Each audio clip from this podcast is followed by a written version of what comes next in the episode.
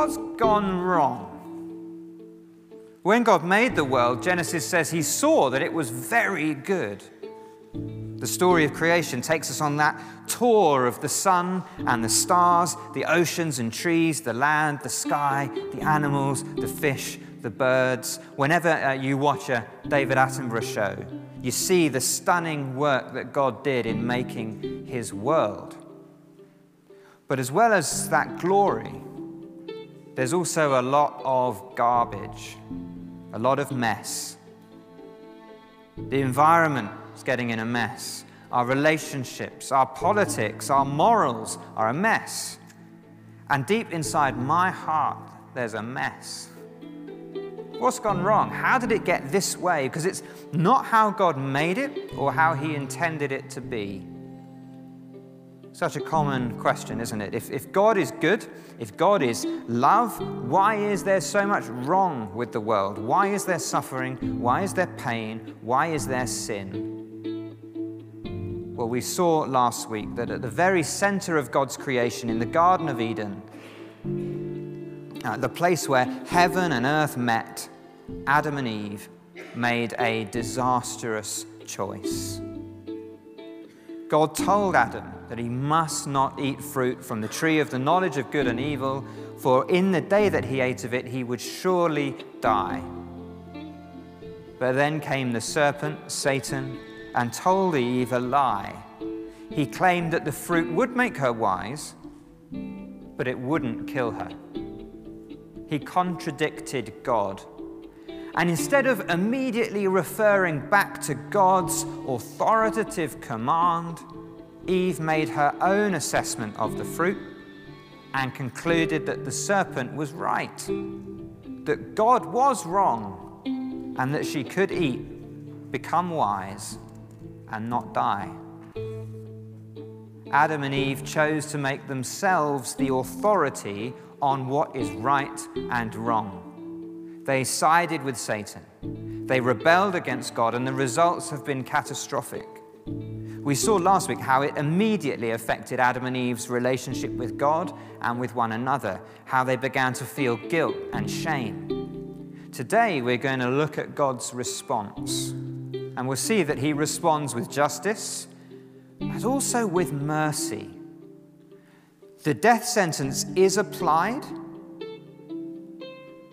but there's hope of a resurrection. Let's begin by looking at God's justice. We're going to look at what he says to the serpent, what he says to Eve and to Adam, and what happens next. First, then, the serpent, who God curses. Have a look with me at verse 14 on page 5. So the Lord God said to the serpent, Because you've done this, cursed are you above all the livestock and wild animals. You will crawl on your belly and eat dust all the days of your life. I will put enmity between you and the woman, and between your offspring and hers. He will crush your head, and you will bite his heel. And what God says to the serpent here also, of course, applies to Satan. Satan is under God's curse. And that is shown by subjecting him to eat dust. It's a sentence of humiliation. Verse 15, it talks about crushing his head. We'll come back to that a bit later on. Let's now, let's now look at what God says to Eve in verse 16. He doesn't curse Eve, which might look like, for example, preventing her from having children. That would be a curse on Eve. But he does say he will greatly increase her pain in childbearing. Her distinctive role as a, as a woman was to be the one who gave birth to the next generation of the human race. It's a very important role she had.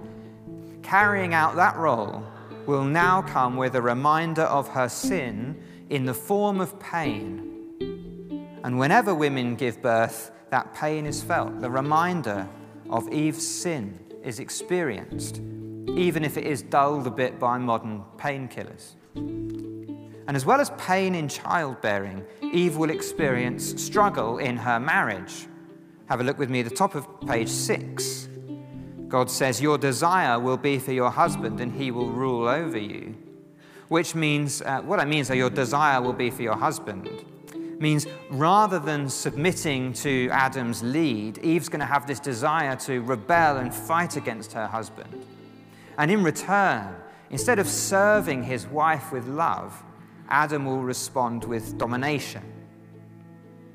And this struggle can be found more or less in all marriages. It's why the New Testament insists husbands must serve their wives and wives must respect their husbands because sin makes us do the opposite. We've got to fight the effects of the fall. And then, thirdly, we come to Adam. And this time there is another curse, but it's the ground that God curses. Verse 17, if you're following along, God said, Cursed is the ground because of you. Through painful toil you will eat of it all the days of your life. It will produce thorns and thistles for you, and you will eat the plants of the field. Adam was given a garden to tend, filled with fruit trees. Now he's reduced from tending to tilling. Now his food will come from the fields. He has to plant it and grow it himself. But unlike the rich earth of the garden, the ground Adam has to farm will be tough Eve's pain is in childbearing. Adam's pain is in digging. Now it'll take hard labor and sweat to provide food for his family.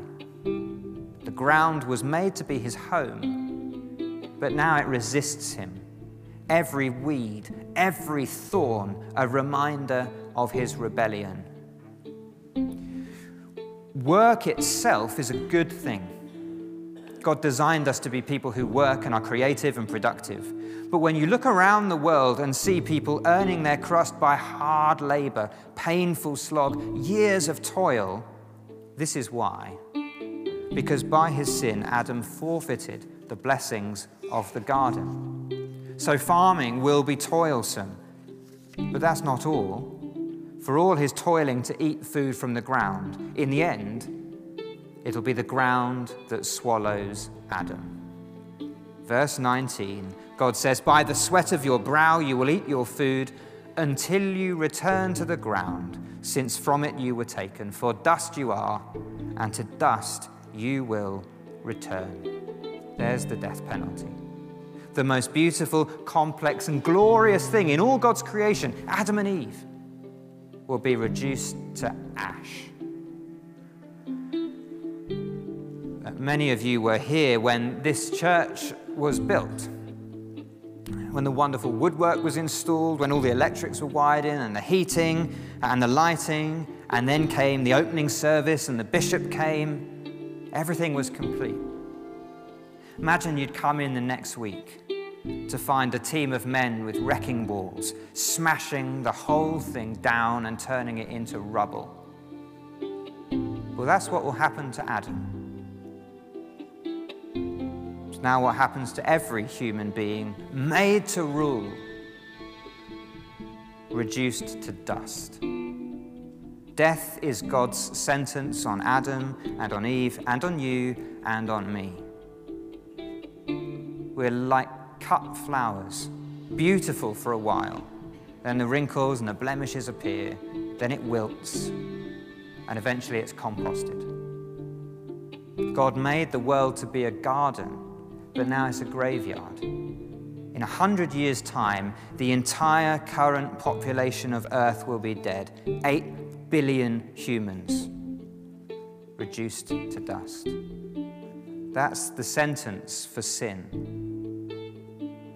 Or part of it, because there's more. Before their physical death comes, there's Adam and Eve's spiritual death. Look with me at verse 22.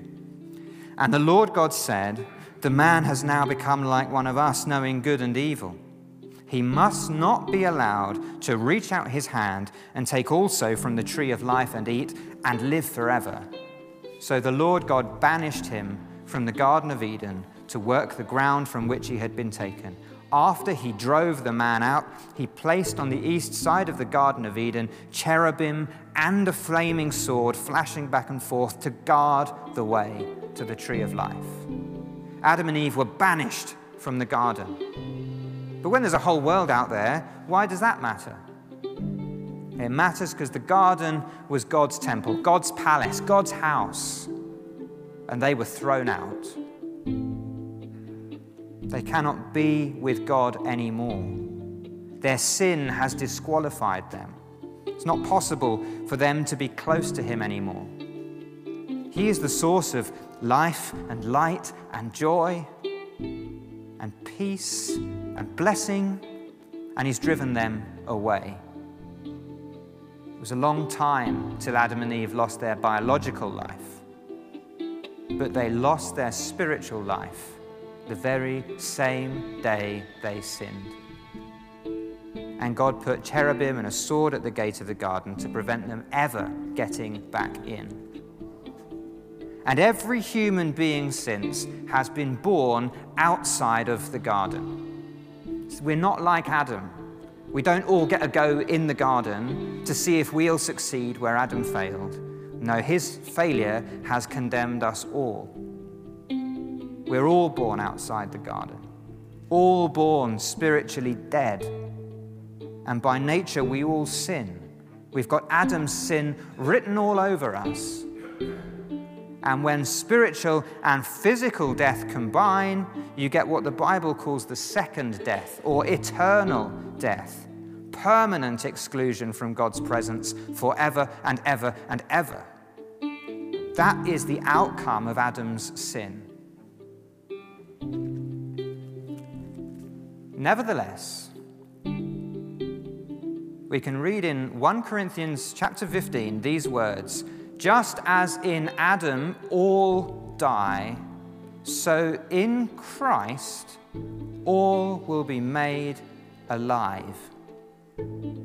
Sin, judgment, and death is not the end of the story, and it's not all there is, even in the verses we're looking at today. As well as God's judgment and justice, we see in Genesis 3 God's mercy and His grace. And we see it in two ways we see his mercy and grace in physical death itself and in God's delaying of physical death. Let's start with the delaying of physical death. Why didn't God cause Adam and Eve's death right there and then and just wind up the whole of creation? Because he always knew that they would sin and he always planned to rescue them.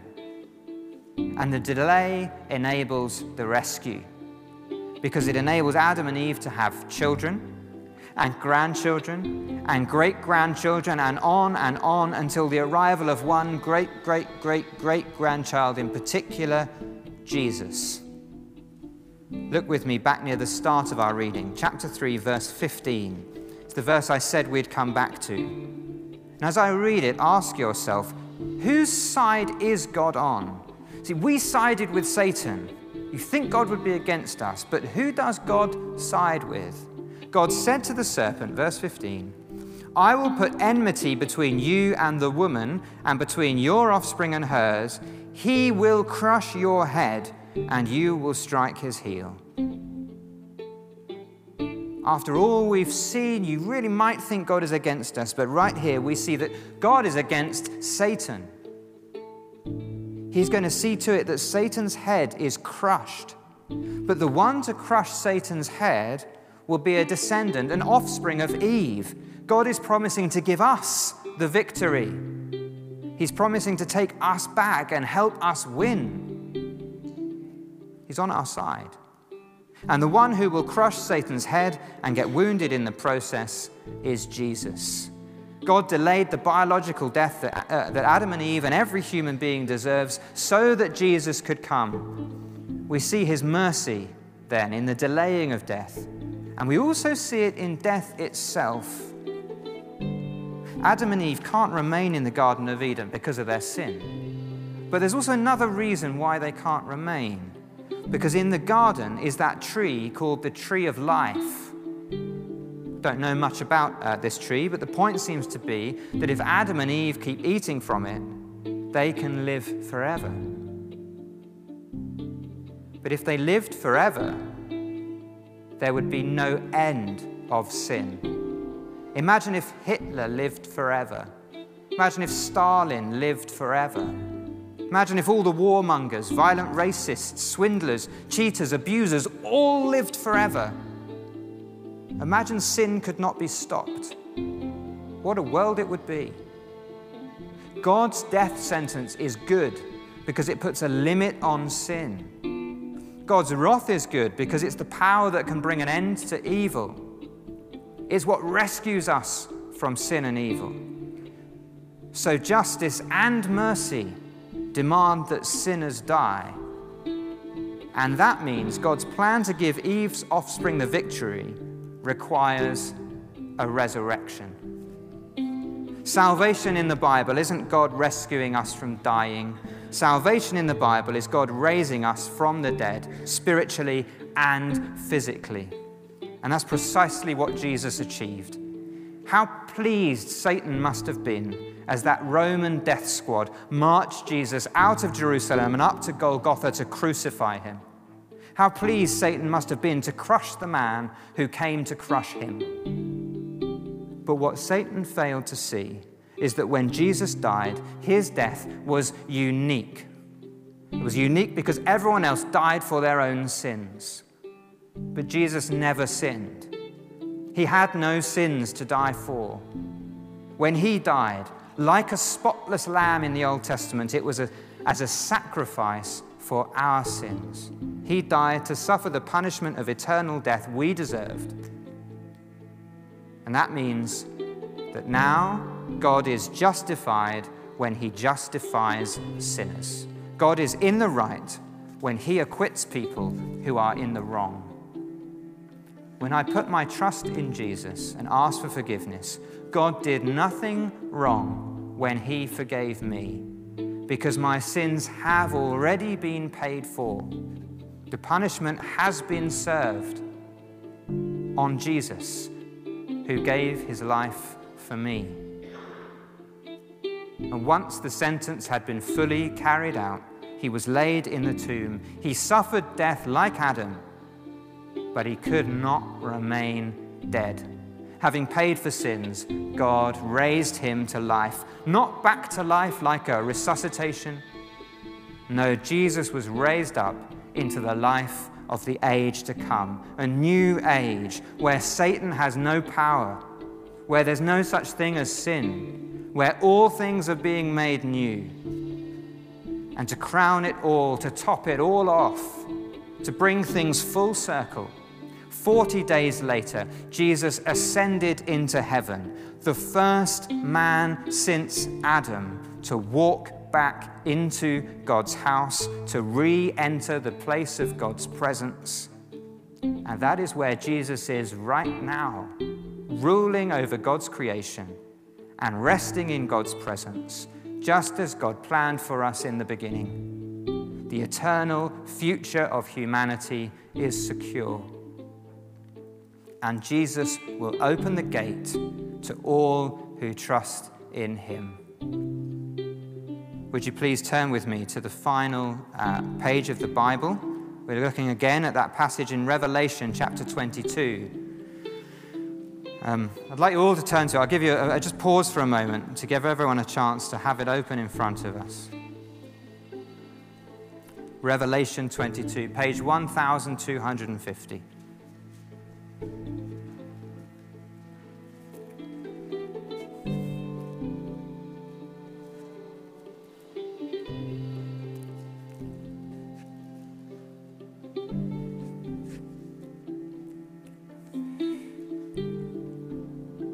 Revelation chapter 22. And as we read this, we're entering into the vision of the future given to the Apostle John. Verse 1 Then the angel showed me the river of the water of life, as clear as crystal, flowing from the throne of God and of the Lamb down the middle of the great street of the city. On each side of the river stood the tree of life, bearing twelve crops of fruit, yielding its fruit every month and the leaves of the tree are for the healing of the nations. No longer will there be any curse.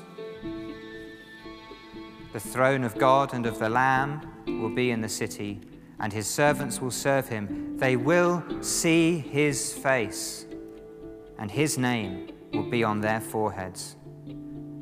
The Garden of Eden, population two, has become a city, population millions, where we will see God face to face once more and eat from the tree of life. All thanks to Jesus.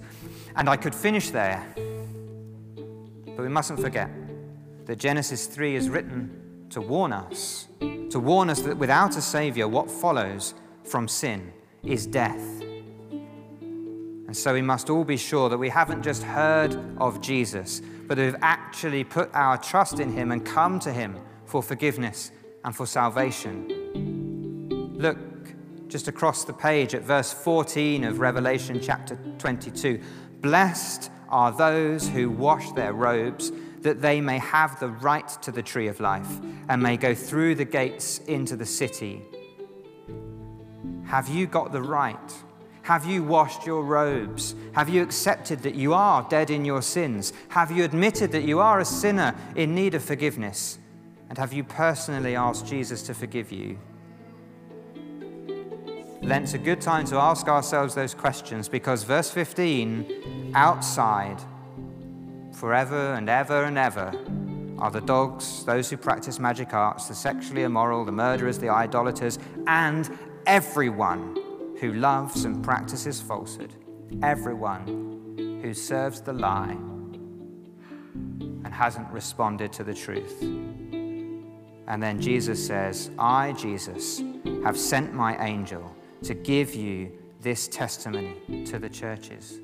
These are his words. Don't be left outside. Let's pray.